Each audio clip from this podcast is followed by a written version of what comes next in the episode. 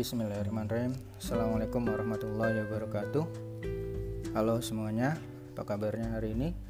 Semoga semuanya dalam keadaan sehat walafiat dan tetap semangat.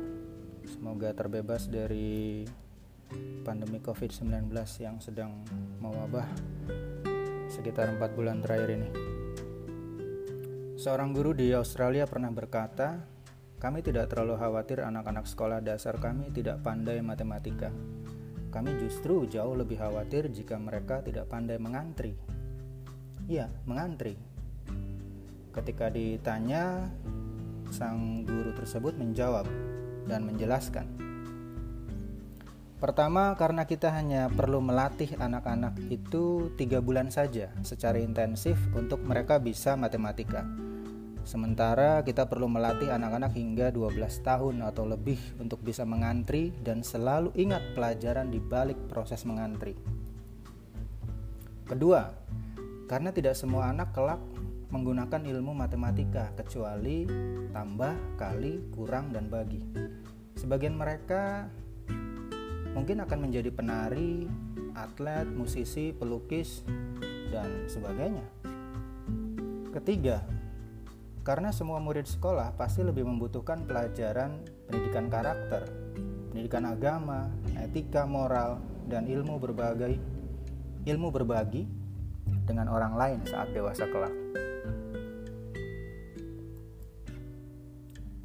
Si guru kemudian ditanya kembali, terlibat pembahasan yang lebih jauh tentang persoalan budaya mengantri. Apakah pelajaran penting di balik budaya mengantri? Si guru menjawab, "Oh, banyak sekali.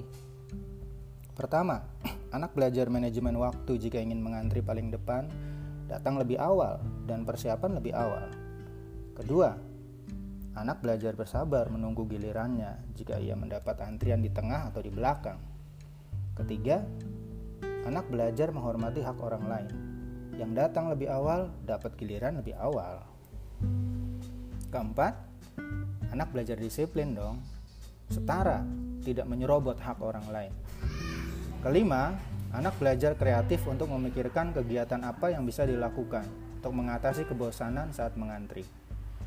Di Jepang misalnya, biasanya orang akan membaca buku saat mengantri. Keenam, anak bisa belajar bersosialisasi, menyapa, dan berkomunikasi dengan orang lain di antrian. Ketujuh, anak belajar tabah dan sabar menjalani proses dalam mencapai tujuannya. delapan. Anak belajar hukum sebab akibat, bahwa jika datang terlambat harus menerima konsekuensinya di antrian belakang. sembilan. Anak belajar disiplin, teratur, dan menghargai orang lain. sepuluh. Anak belajar memiliki rasa malu. Ya, rasa malu jika ia menyerobot antrian dan hak orang lain. sebelas. Masih banyak pelajaran lain-lainnya. Silahkan coba Anda pikirkan sendiri, Anda temukan sendiri.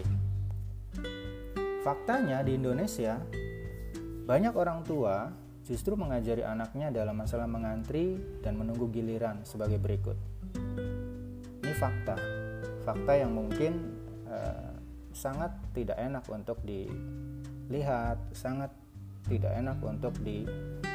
Eh, rasakan.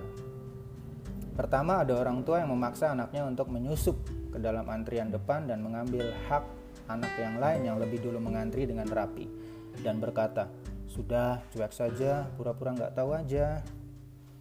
Kedua, ada orang tua yang memarahi anaknya dan berkata, "Dasar penakut," karena anaknya tidak mau dipaksa menyerobot antrian.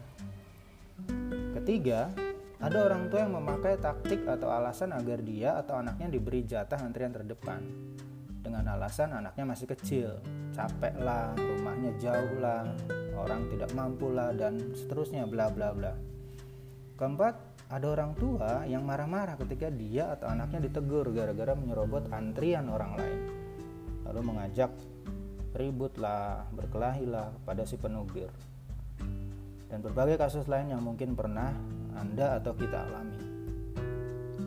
Yuk, mari kita ajari anak-anak kita, kerabat, saudara, ya, untuk belajar pelajaran ini, bahwa kita harus punya disiplin antri, punya budaya antri yang bagus, ya, karena ini bagian dari etika sopan santun dalam pergaulan sosial sehari-hari. Saya percaya bahwa memulai disiplin dalam mengantri sama dengan memulai kehidupan sosial budaya yang lebih baik. Ya, itulah mengapa guru-guru di negara maju jauh lebih khawatir jika muridnya tidak bisa mengantri ketimbang tidak bisa matematika. Demikian jawabannya. Terima kasih, sekian dari saya, mister Bakri, sampai jumpa.